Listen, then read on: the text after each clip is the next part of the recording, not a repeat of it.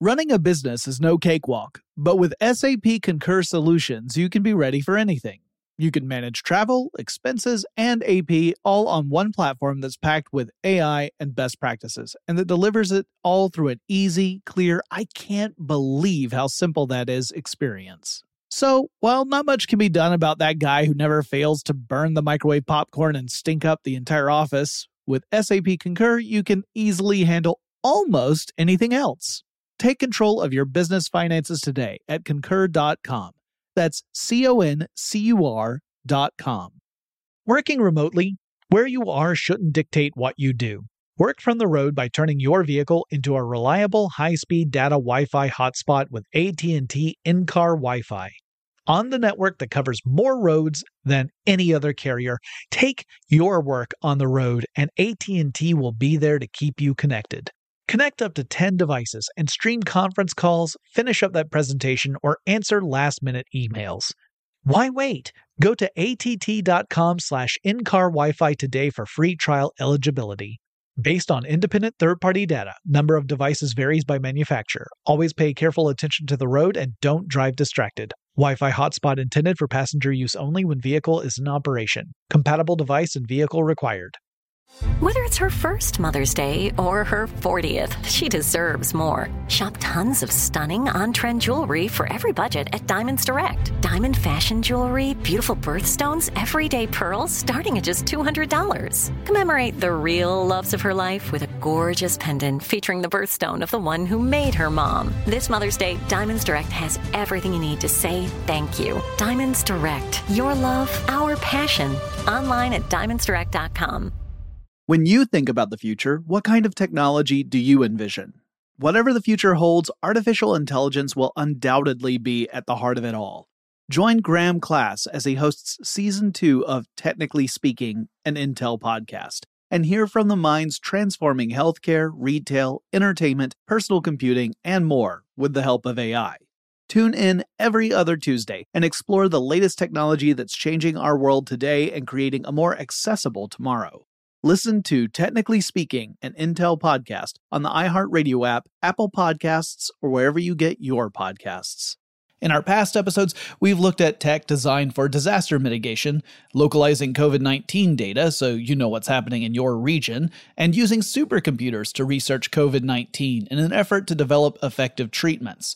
If you haven't heard those episodes, I urge you to go back and check them out. Just check further back in our subscription feed, you're going to see all those episodes laid out. It's really inspiring stuff. And speaking of inspiring, I'm sure many of you out there have had to deal with massive shifts in your routines as the COVID 19 crisis continues. Those of you with kids who would normally be in school are definitely seeing a huge change. Whether you're working from home or, goodness, having to still go out and work for an essential job while your children stay home, it's an added challenge on top of an already challenging time. And I'm sure, as we've all learned over the last few weeks, there's no shortage of online tools that can help us deal with this. But in many cases, those tools were built for general remote working, learning, or communication, and they weren't necessarily designed to meet the needs of a much larger population searching for solutions.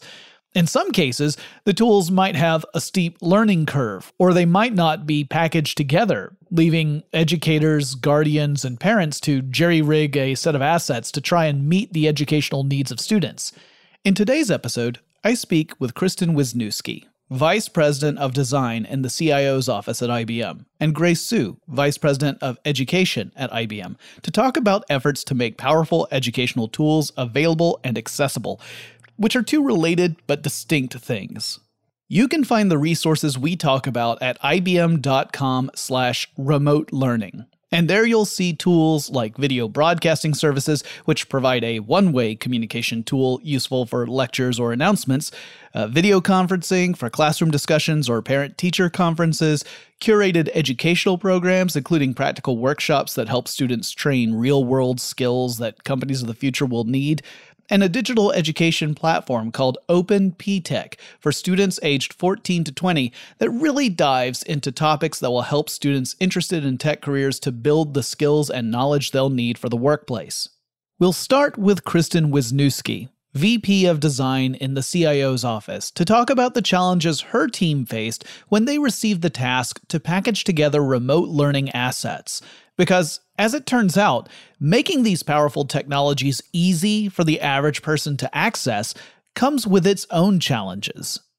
Kristen, I want to thank you for being part of this podcast. And before we dive into the, the design ops section, which I'm really fascinated about, I was wondering if I could just sort of get from you your own personal perspective of what it means for us all to be adapting to what a lot of people are calling the new normal here uh, while we're going through these efforts to flatten the curve of the COVID 19 crisis.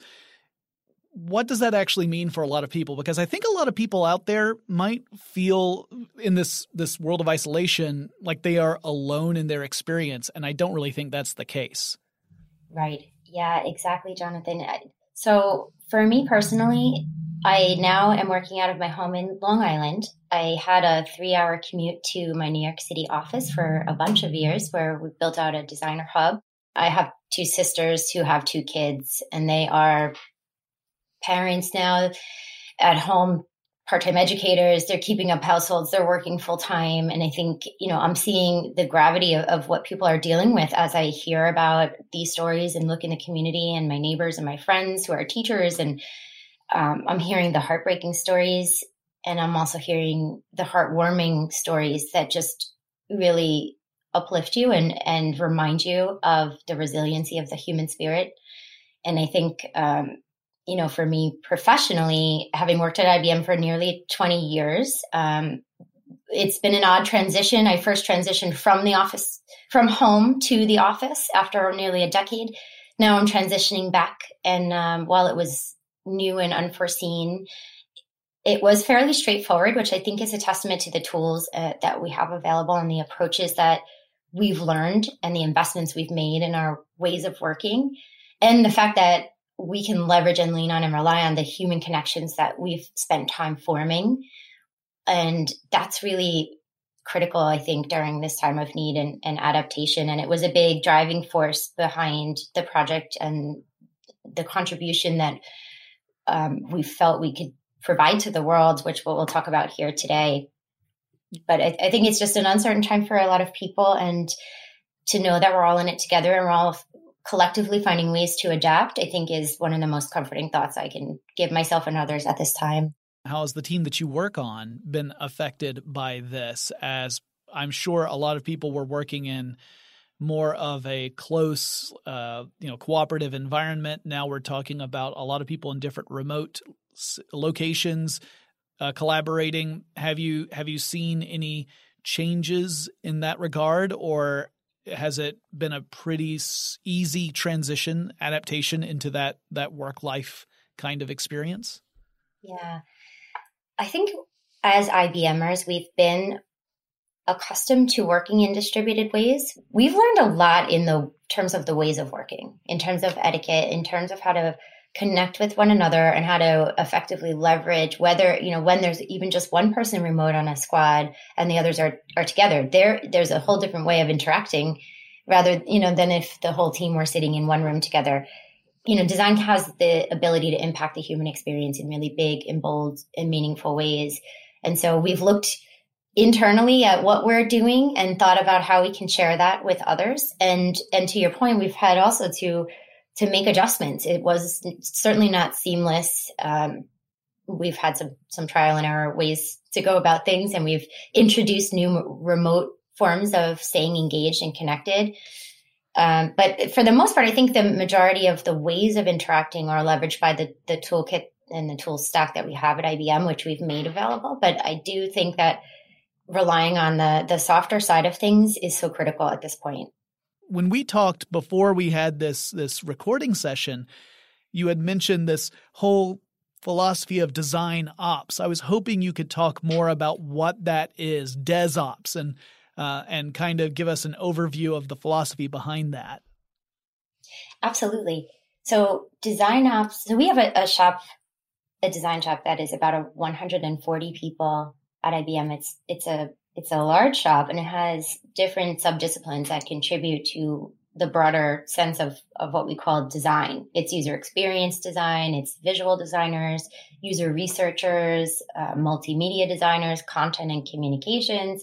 We also include um, design and business strategy, the engagement function, agile. So there's there's a lot going on, and the way to orchestrate all of this in a in a highly functional fashion is to implement a design ops function within your team. So I think the the design ops the, the way that we run our team and the focus on design ops has enabled us to quickly line up and to tap a number of people from each of those sub functions and to bring them together in a as seamless a way as possible to attack this really big challenge and opportunity to try to to leverage what we know and what we can do and to you know to bring it for, forward to fruition in a way that's really meaningful to people. And i think people can tell when you care and when you put care and thought into a product or an experience that you're creating.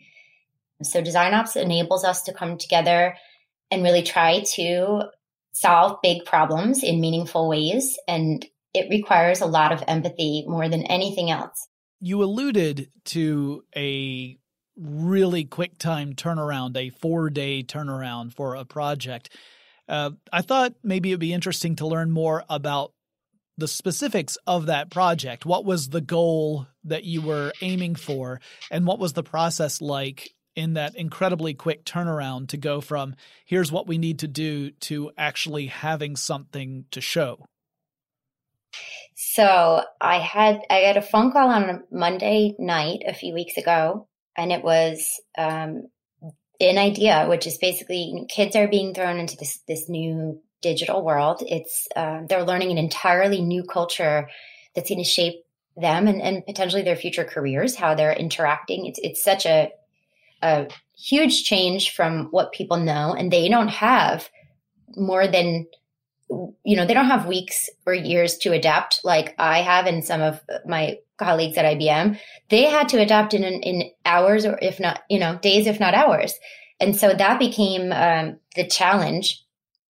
And so many of us are, are connected with teachers in our, in our real lives. We're, we're watching the struggle firsthand and we're, parents or our sisters or parents and our friends, our teachers and, and all of that. So it felt very real. And we jumped right into action, deciding that we're going to make a site that offers resources to primarily to teachers in this time of need in this new world that we find ourselves in.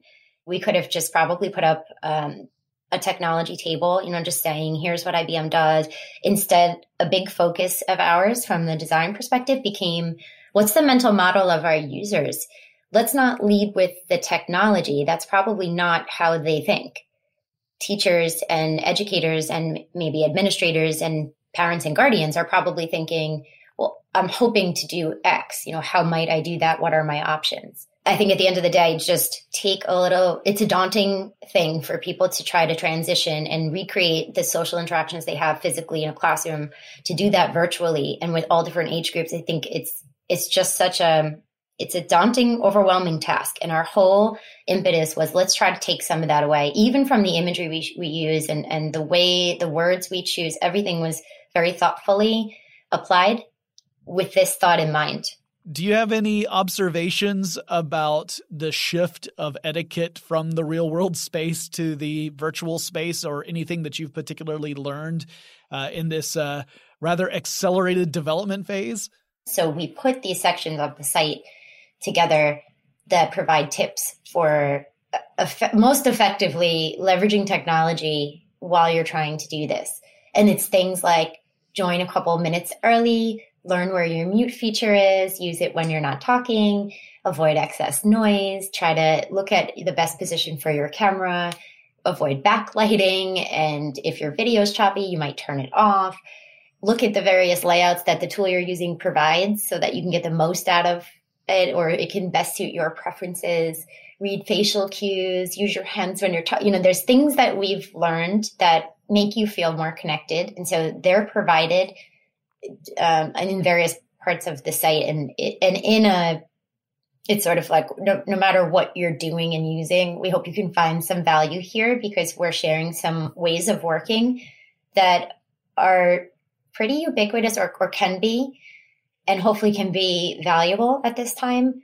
We thought about different ways for the, the six through 12 age group to do. Maybe it's students are the teachers for the day. Uh, maybe it's, you know, there's a morning announcement and it gets rotated. There's book clubs or podcast clubs. And so we tried to consider what would be fun. Like we play lunch roulette now that with my team, now that we're remote, we do that just so that randomly you can pair up with someone and have lunch and see how it's going for them. And why couldn't that apply also in an education setting? It, it definitely could. So, you know, have, have a guest speaker, have somebody come on do show and tell, grab an item that's meaningful to you from the room you're sitting in. And we played, um, literally at my job, my boss hosted a guess whose um, office this is. And we had to send in a picture beforehand. And we had a lot of fun with guessing whose office that might be, considering like the broader surrounding that you can't really see on video. And so I think there's, there's lots of ways that we can stay connected. And, and then there's reminders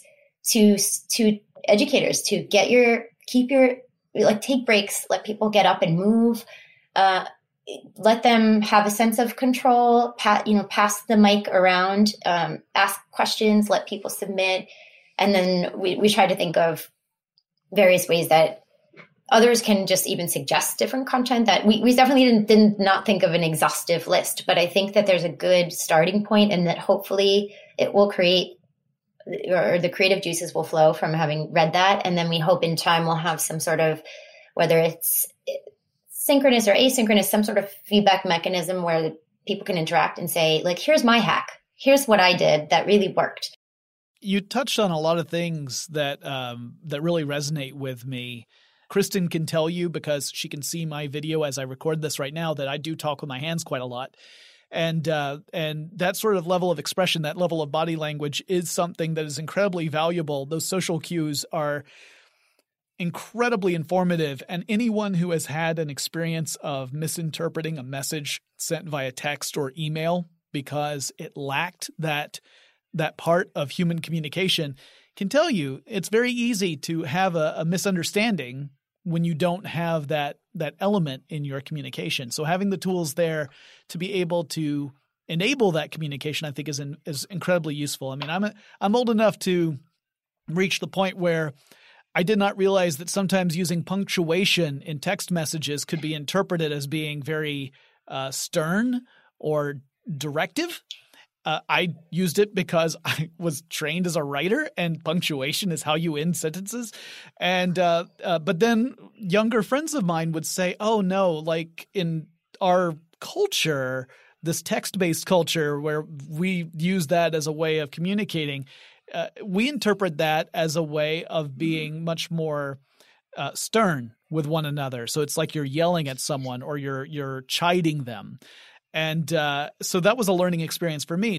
I've been smiling listening to you because it's all too real. And we've been on the other end of those texts and we've sent those texts and received replies and we, we know how this goes. So I think we have uh, almost no choice but to become better at, at interacting, right? And, and being expressive and communicating with one another in, in new and different and varied ways that I think will serve us well longer term. And I think the underlying point is that we need each other. People, we are a, a community of people, no matter how you slice and dice it, you know, and we're human beings and we need to be connected and we need to remember that people want to help. Um, tools and people and services and offerings and, and are out there to an almost overwhelming degree right now.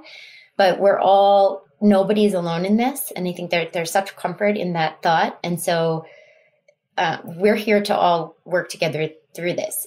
Kristen's team worked on the design side of these remote learning tools. My next guest, Grace Suh, is the Vice President of Education at IBM, and she and I talked more about IBM's programs that provide resources to students and educators, including programs that extend beyond the online world. Grace, before we talk about IBM's initiatives in uh, education, what sort of broad trends are we seeing right now uh, in in the wake of the COVID nineteen crisis as people try to attempt uh, to to adapt to to a new type of life in this era of physical distancing. Uh, obviously, that's created a lot of disruption. So, what are some of the the trends we're seeing? Well, what comes to schools, what we're seeing is that educators are really trying to pivot quickly. And I've talked to a number of education leaders, and they are working 24 7 tirelessly, um, finding alternatives for academic learning, but not just learning. Schools are such the centerpieces of our communities. They provide so much. So for, for many schools, they're also looking for ways to provide food um, for young people who rely on their schools for food. Um, they're also thinking about other social services as well. So they're really running the gamut of um, many, many different kinds of services that they've got to figure out for children. Can you talk a bit about some of the uh, the, the services and applications that IBM has been involved with as far as education? Yeah, in terms of what we're providing for students around the world with distance learning, we actually, and the and the timing has been really spot on. Unfortunately, there is a pandemic, but we have just launched something that we call Open PTech. And Open PTech builds off of a program that we have of brick and mortar high schools. Um, and within these brick and mortar high schools, the idea is that students are learning the skills that they need for the future of work. So really a focus on, yes, the academic competencies, but also technical competencies as well as professional competencies. Professional ones being what some people refer to as soft skills, like problem solving, critical thinking. And we took the, those kinds of learning that is happening within PTech schools and we've put them online. And so if you go to Open PTech, which is off of ptech.org, you have the opportunity to, for free, and anyone can access it, go in and participate in digital learning. Um, so you can learn about cybersecurity and blockchain um, and data science. You can participate in free webinars around a number of different subjects. And you can earn digital badges, which is such a great inspiration and motivation for students. And these are the same badges that IBMers earn. So we know that they have cachet in the labor market, so students can put them onto their LinkedIn profiles um, or other kind of digital wallet, and it signifies that they have mastered a very specific skill. So we're making that available um, worldwide. We know that it's in in number of different languages, um, and we also have developed a skill site um, where learners can get a huge number of other kinds of skills off of ibm.com slash skills as well. Um, and we know that not everybody can is going to be able to access these things, but for those students that can, this is an opportunity for them to be able to augment learning that's happening within their schools and build upon their um, their expertise in really key areas that uh, employers are looking for. So, really getting prepared for college and career. And also, it's something that can uh, uh, see to a need that I think a lot of school systems are probably under equipped to do. Uh, not saying that all of them are, but I think a lot of schools are are very much focused on traditional curricula, and so something like this that is incredibly um, uh, applicable today would possibly be something that people wouldn't even encounter unless they were doing special after school programs or perhaps a college prep course, or maybe not even until they got into college if they started to be interested in something like computer science. I think that this speaks to the larger fact that we know schools can't do the hard work of educating children on their own. And businesses need talent. And it's really incumbent upon businesses to help develop and nurture that talent working with educators on the ground. So if we're very deliberate about articulating the skills that we need so that students build the skills that they need to engage in the economy and in future jobs, then it's really a win-win for everybody.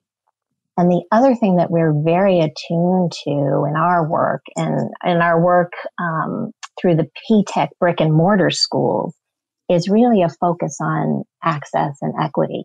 So through our P-TECH's actual schools, um, of which there are 220 across 25 countries around the world, we are serving students from underserved backgrounds and working to give them the skills to participate in the future of work. Um, and al- also experiences that their families may not have access to because they don't have the financial capability or the social networks to engage. So we provide our students with opportunities to have mentoring, paid internships, um, and opportunities to be first in line for job interviews. So ultimately, our students in our P-TECH schools are earning a high school diploma and a two year associate's degree. And we're wow. trying to take some of those opportunities and now put them online to reach even more children.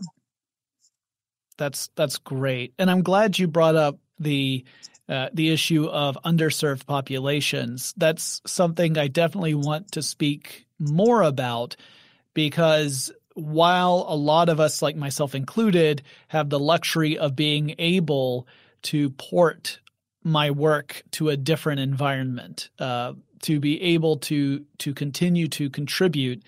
Um, even if I don't have access to the office I would normally be in or the studio I would normally be in, a lot of people don't have those uh, those luxuries. Whether it's because of the type of work they they are in, um, or because they just don't have access to those sort of things. We unfortunately don't live in a world where everyone has you know access to ubiquitous networks and ubiquitous technologies. Uh, so, since that's something that we often kind of glance over in these conversations, you know, we talk about the the online tools and the tech tools that enable distance learning. What about for people who are in those positions? Are there any initiatives that are aiming to help underserved populations that wouldn't have access to those tools traditionally? Well, we need to do much more. We, we certainly know that there are students during this pandemic who are not going to be able to participate in, in distance learning because they simply don't have access to technology and connectivity. And research shows that students who miss school, um, they do not achieve it at the highest levels. And I've talked to a number of educators during this pandemic, and they have very deep concerns that the loss of learning over this period of time can affect our most vulnerable children across their entire lifetimes. So this is something that we really need to think about seriously. We always think about education as a civil right, um, but we have to think about technology and and the opportunity to learn from a distance as a civil right too. So I think that's the, the next area that we need to tackle. And it's certainly not just technology. Um, it's really also about connectivity. It's about giving teachers the tools that will empower them to be able to um, help teach their students in classrooms. So there's a huge range of different areas that we need to start thinking about.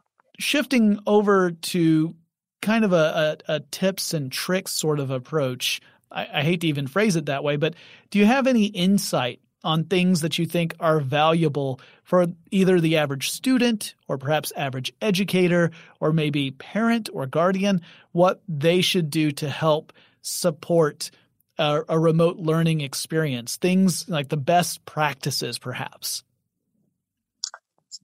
Yeah, I think there's a huge range. I think for students, who have connectivity and um, are able to be learning from home, a lot of the best practices mirror what happens in the workplace. So you need a good setup, you need light, um, and and same for the teachers. And I think I've I've seen teachers, my son's teacher in particular, um, doing a wonderful job of helping students learn how to participate in an online cl- classroom. So how do you mute? How do you raise your hand? What is the best way to participate and ask a question? Um, so it, it, does remind me a lot about just work, um, the world of work. So they're getting a jump start on that, um, which is great to see. I think for um, for schools and educators and leaders who are working with students from vulnerable populations, I know that um, you know the challenges are are just greater and different. How do you get kids to come to the table um, and participate in online education? Uh, a lot of that has to do with making sure. I know I've heard a lot of school leaders who are calling families twice a week just to check in. I think the emotional part of school and how amazing teachers are with our young people, um, we can't forget that piece too. So finding ways to make sure that we're creating these inclusive classrooms where students feel heard, where they f- continue to feel nurtured. Um, you know, I think that that we've got to experiment with ways to do that. I think um, I know some teachers are experimenting with smaller classroom opportunities, or they might be having their own kinds of office hours, just like you would do in a university setting to help students who are falling behind. So there's a huge range of, of different kinds of ways that educators are trying to help. And I think it mirrors many of the best practices that we're seeing in the workplace. I think for us at IBM, what the pandemic has done is put a greater sense of urgency around our work. We know that innovation happens through diversity. We know that there's so much untapped talent around the world and we're really committed to bringing the very best experts and skills to the table to drive our business forward and to enable us to help our clients um, and to solve some of the world's greatest challenges. So, you know, our goal is to be able to nurture talent wherever it exists, give them the tools and the skills that they need by working with the public sector, with educators and government officials and nonprofits to be able to um, to be able to build uh, the the next generation of leaders and workers and and IBMers. So it's um, it's great to be part of all of this kind of work. Thank you to Kristen and Grace for coming on the show to talk about IBM's work in creating and making accessible these tools for students, parents, and educators.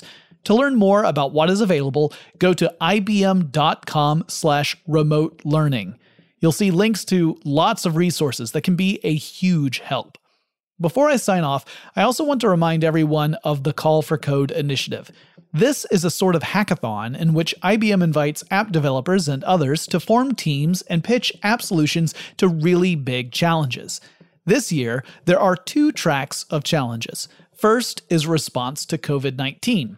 IBM is already evaluating the initial batch of submissions to put three proposed solutions into implementation by the middle of this month. However, if you have an idea for an app to help in the fight against COVID 19, you're still welcome to submit that idea until July 31st.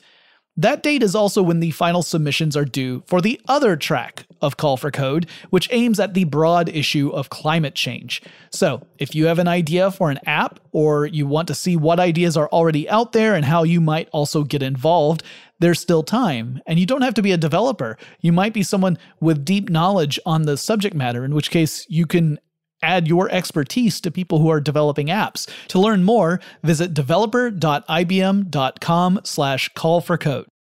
The next Smart Talks episode will publish on stuff to blow your mind. So make sure you check that out. And be sure to subscribe to the show because if you like science, you're going to love that podcast. Join Robert and Joe as they speak with IBM's Global Managing Director for Consumer Industries, Luq Niazi, as they unpack how the pandemic has forced rapid adaptation in the ways we shop and manage supply chains. You'll find that episode over at Stuff to Blow Your Mind. And as always, I hope you are well, and I'll talk to you again really soon. Tech Stuff is an iHeartRadio production. For more podcasts from iHeartRadio, visit the iHeartRadio app, Apple Podcasts, or wherever you listen to your favorite shows.